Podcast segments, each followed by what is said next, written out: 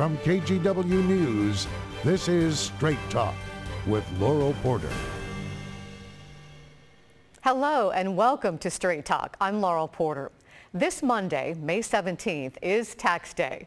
It's a month later this year. The IRS extended the deadline to give people more time to file because of the difficulties caused by the pandemic. But that deadline is just about here. In this episode of Straight Talk, we ask, where does your tax money go?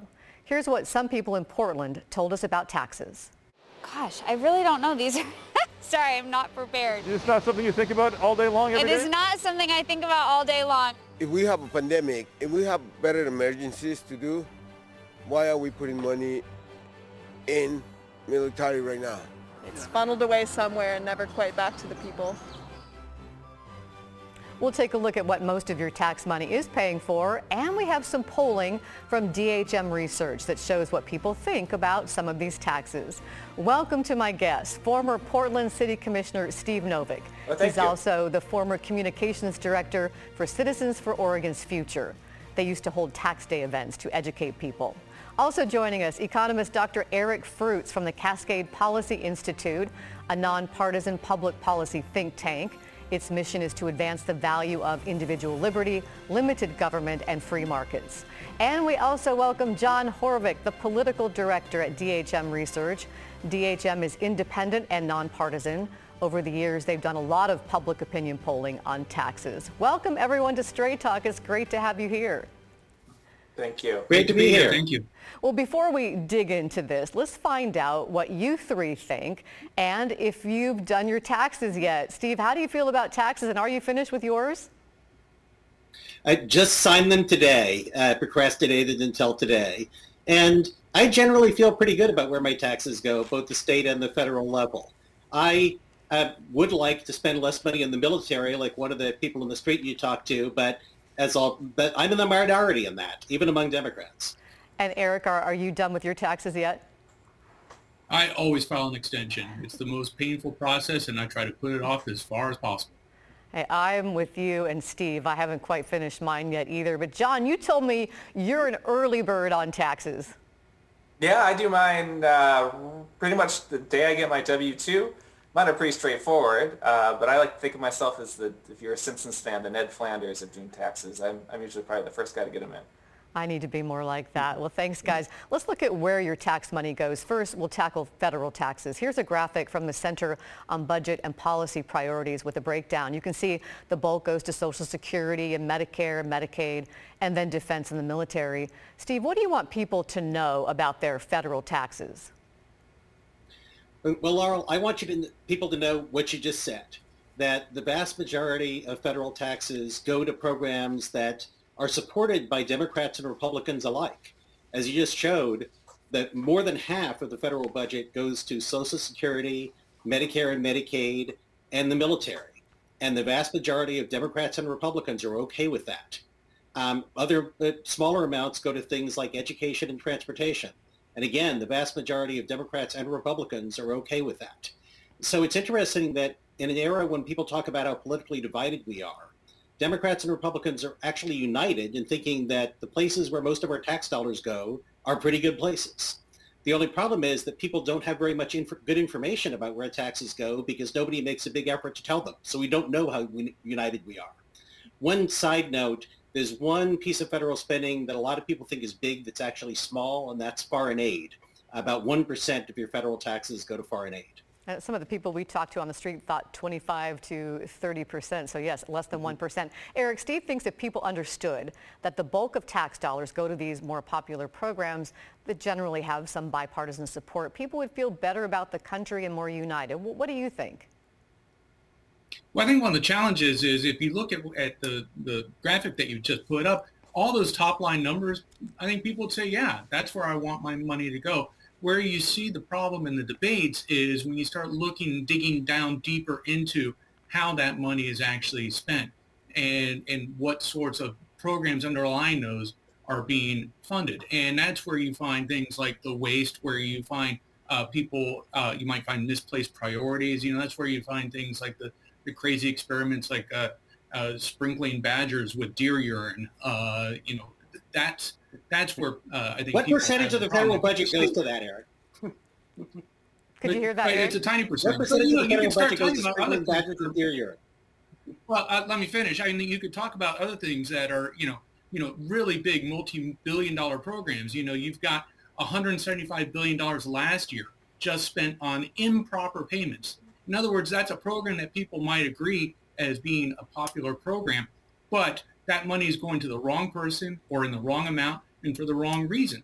So that's a phenomenal amount of waste. And when people start seeing those kind of eye-popping numbers, 175 billion dollars, then they start saying, wait, why am I paying taxes to support this kind of uh, uh, impropriety? And John, you have some research that shows a lot of Oregonians think that the federal tax system is unfair. Let's take a look at those numbers. Can you, can you speak to that? Yeah, sure. Um, we hear about 77%, about three out of four Oregonians think that the federal tax system is unfair. Now, part of that is going to do with spending for sure, and, and, and what voters might think is a misallocation of their tax dollars going to programs that aren't um, productive or affect their lives. But a lot of it has to do with who they think is paying uh, their quote-unquote fair share. And you know what we just see consistently, um, and really have been seeing it for you know the decades we've been doing our work, is a sense that certain groups of people aren't aren't aren't aren't, aren't uh, paying up, and that's high income earners and um, large corporations. So setting aside whether that's true, I mean it's a policy debate that that uh, um, you know others can engage in. Uh, that's really clear. What Oregonians tell us is um, they, they feel like they're paying a lot, but others aren't. And, and we'll look at that a little bit more in a moment. Let's talk about state taxes. We have a graphic that shows how our state tax dollars are divvied up in Oregon and where the money goes. This shows the 2019 to 21 budget. Mostly goes to education and human services, which includes foster care, long-term care for seniors and people with disabilities. A big chunk goes to public safety.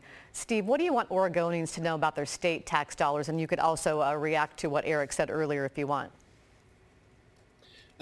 Well, again, state taxes are actually even simpler than federal taxes. Almost 90% of your income tax dollars in the state go to education, healthcare, and human services is mostly healthcare. It's mostly, as you said, long-term care for seniors and people with disabilities and straight up regular healthcare under the Oregon Health Authority. And then a big chunk goes to public safety. I personally tend to think of child welfare, and child protective services as being a part of public safety. So that is where your Oregon income taxes go, education, healthcare, and public safety. And again, I think a vast majority of people think that those are important services. And John, at DHM, you've tracked Oregonians' attitudes on taxes and spending for years. How do they feel mm-hmm. about state taxes? We have another graphic to help illustrate this. Well, this is where they, you know the story gets a little muddled. So if we ask Oregonians in a general sense, in the abstract, do you think that taxes are you know too high and we should reduce spending? Are they about right and keep spending levels where they are, or, ought we ought we you know tax less and spend less? And if you frame it that way, only about one out of four Oregonians think that that uh, taxes ought to go up and, and public spending should increase. The vast majority, you know, really believe that either we're spending uh, or taxing too much and, and, and spending too much, or, or we're doing about the, the right amount. Now, this is abstracted, and we talk to people about government, sort of, you know, quote unquote government, they do resist. They do feel like um, disconnected from it, distrustful of it. And I think we'll talk about this a little bit more in what Steve is alluding to. When we get into the specific, specific programs, um, specific individuals or groups that should be taxed more, you know, attitudes can, can move pretty quickly. But as a, in a general sense, uh, Oregonians have told us, and really have told us for a long time, uh, that they're not uh, interested in uh, higher taxes and more government spending. And, and here's that graphic that you mentioned earlier about which groups do they think are not paying enough taxes.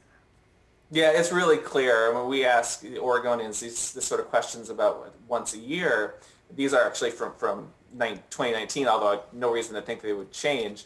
Um, you know, do these various groups, large corporations, small businesses, you know, pay uh, too much of their fair share or, or too little in taxes? And you can see, you know, nearly 8 out of 10 Oregonians think that large corporations aren't, aren't paying enough and upper income individuals about 7 out of 10.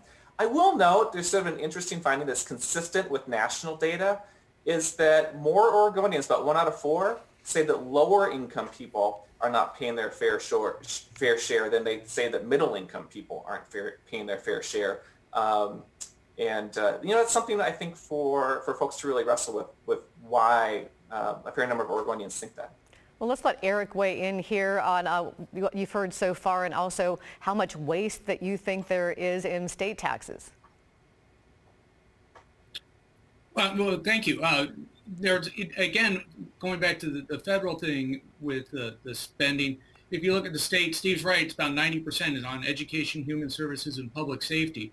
And human services is is growing. It's becoming a huge burden on the state budget.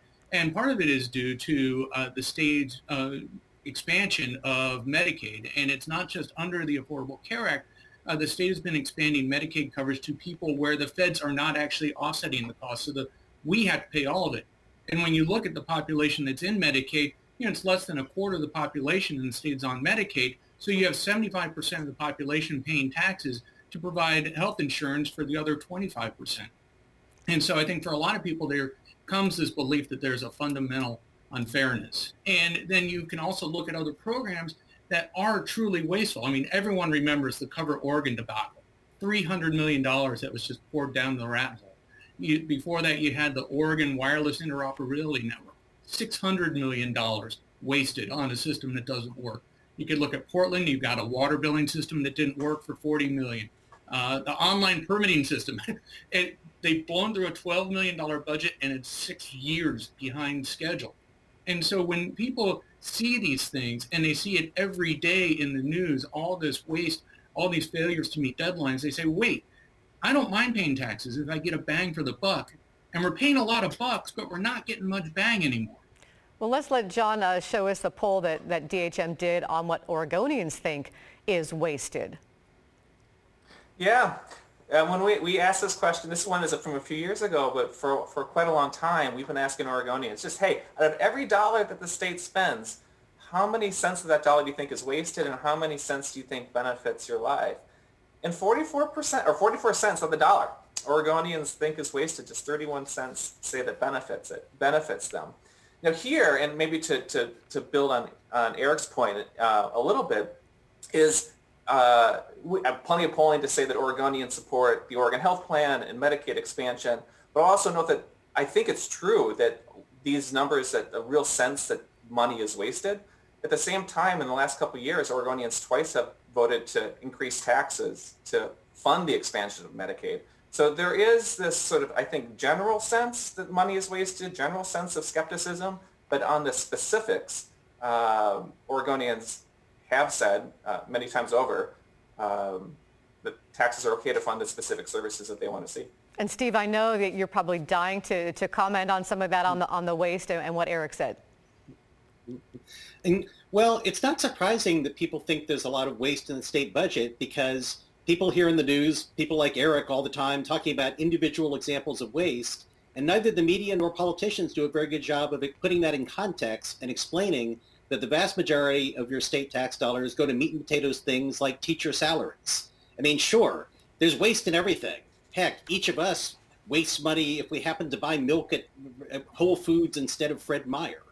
Um, and in any big organization, there's some waste. I personally have fought waste in the Oregon lottery. I thought that they were paying way too much to tavern owners simply to let video poker machines sit in their floors. But if you look at the day-to-day operations of state government, it's payments to uh, nursing homes, it's payments to teacher salaries. And Eric was saying that 25% of us pay are on Medicaid and the other 75% pay. But again, a big chunk of Medicaid spending is long-term care like nursing home care for seniors and people with disabilities. And mo- a lot of us are going to wind up eventually in nursing homes or other long-term care for seniors and we're not going to be able to afford to pay for it ourselves. So even if we're not part of that group now, when we get older, we're likely to be part of it. Steve, Eric, John, it's time for us to take a break. Thank you so much. We'll talk about the dozens of taxes Oregonians passed since last May during the pandemic and look at a new income tax in Multnomah County. We're back in two minutes.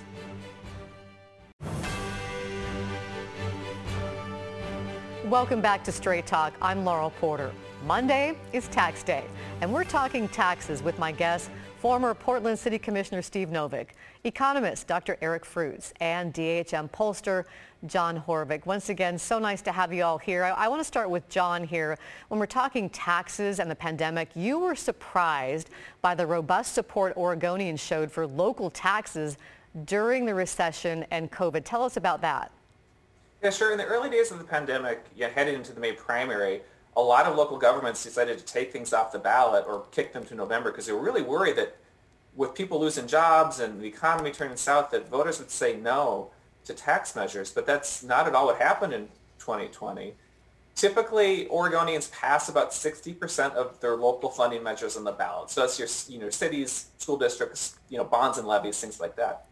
In 2020, Oregonians passed 75% of the measures that were on the ballot you know, so I love to do polling. I love to ask people in surveys what they think, but the best measure of uh, what what they really uh, want is what they do.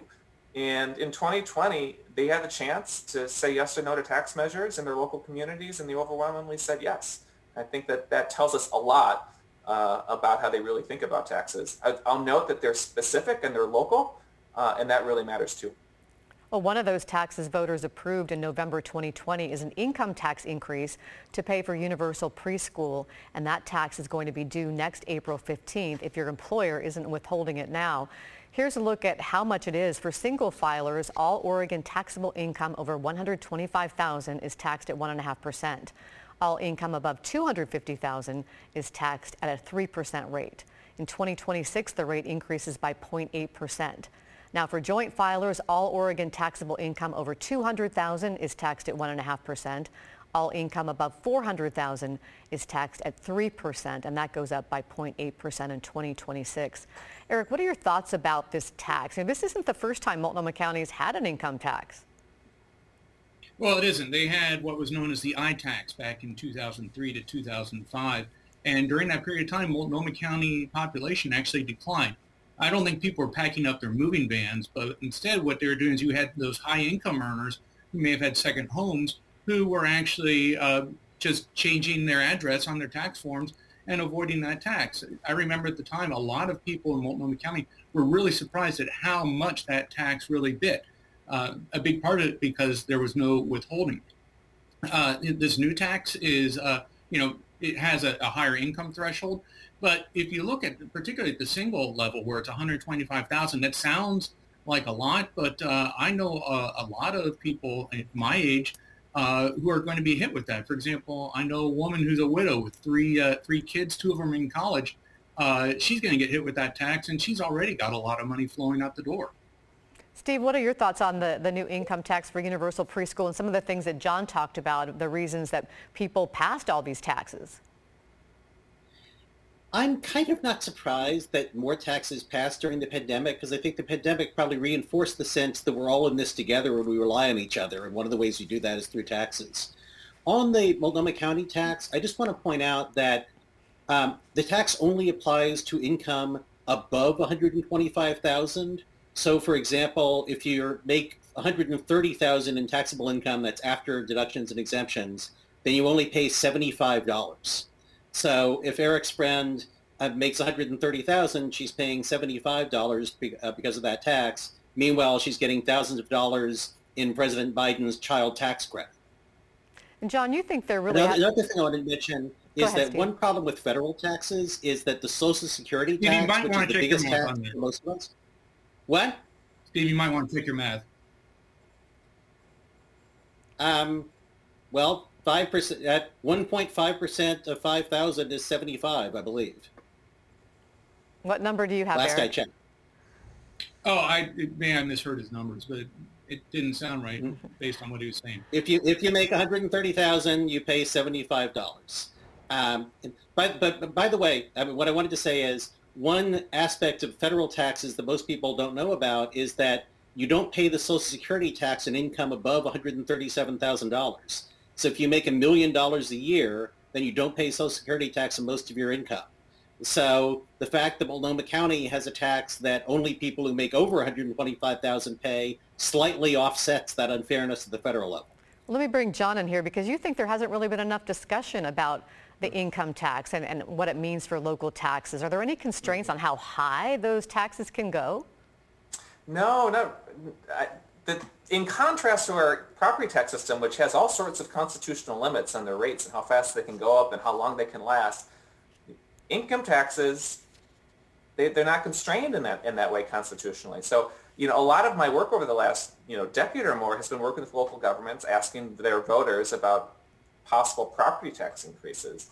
And now I'm hearing from my clients saying, well, wait a minute, maybe this income tax thing is a better option for our community. We know that voters are uh, believe that high-income earners don't pay their fair share.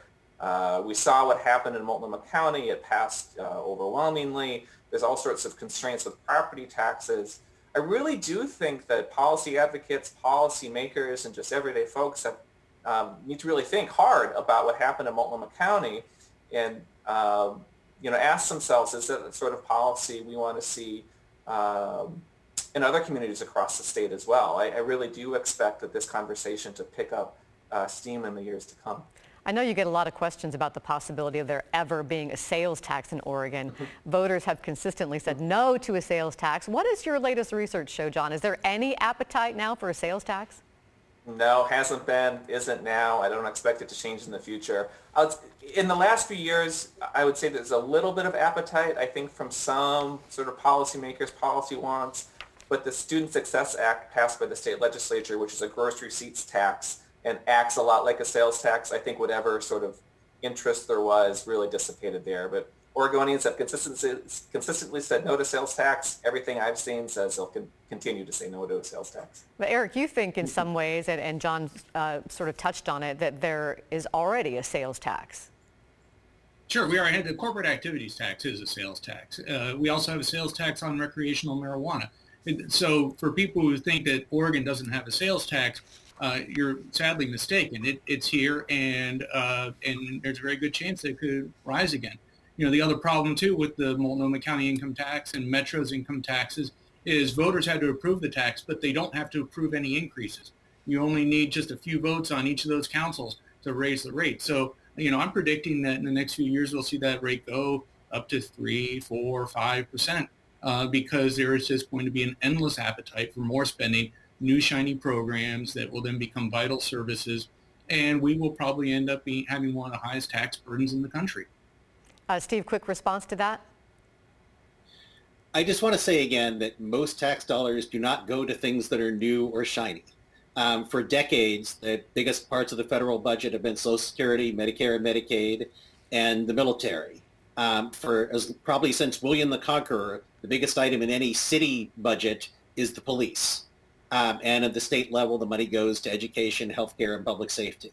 So I know that there's this fear of the cost of shiny new programs, but most programs that we spend tax dollars on are neither shiny nor new. We just have about a minute left for you, John, but I know we wanted to touch on uh, the top issues when you do polling. What are people's top issues? Where do taxes rank? Taxes have ranked pretty low, to be honest. I mean, the things that really, this is from uh, October of last year and you know, things that Oregonians really told us were important to them were lot, or public safety issues, COVID, environmental issues. That was right after the forest fires. It normally doesn't rank that high, but it's where it was. You know, taxes are a third tier sort of issue. People can get motivated by them, and they certainly have in the past. Uh, and, and, we know some of that history, particularly with property taxes in the state. But right now, you know, there are other priority issues uh, for Oregonians. Taxes are, are, are somewhat low. I only have about 20 seconds left for each of you. Uh, Steve, 20 second final thought. Uh, uh, to be a broken record, I think it's very cool that Americans are actually united on thinking that the biggest federal programs, the most expensive ones, are good programs to have. And I wish more people knew how united we are. And Eric, 20 seconds. Well, our state and local governments have really failed us for years, if not decades. And they're quick to blame the pandemic but a lot of the problems were already there, and the pandemic just revealed the problems that we already had. Well, thank you, Eric Steve, John, we really appreciate your being here. And thank you for watching and listening. Remember, you can get Straight Talk as a podcast wherever you get your podcasts. Search for KGW Straight Talk. We mentioned some of the top issues for people like homelessness and housing. Next week, instead of more taxes as the answer, we look at innovative community-based solutions. That's coming up next week on Straight Talk. And if you haven't done your taxes yet, good luck. Have a great week.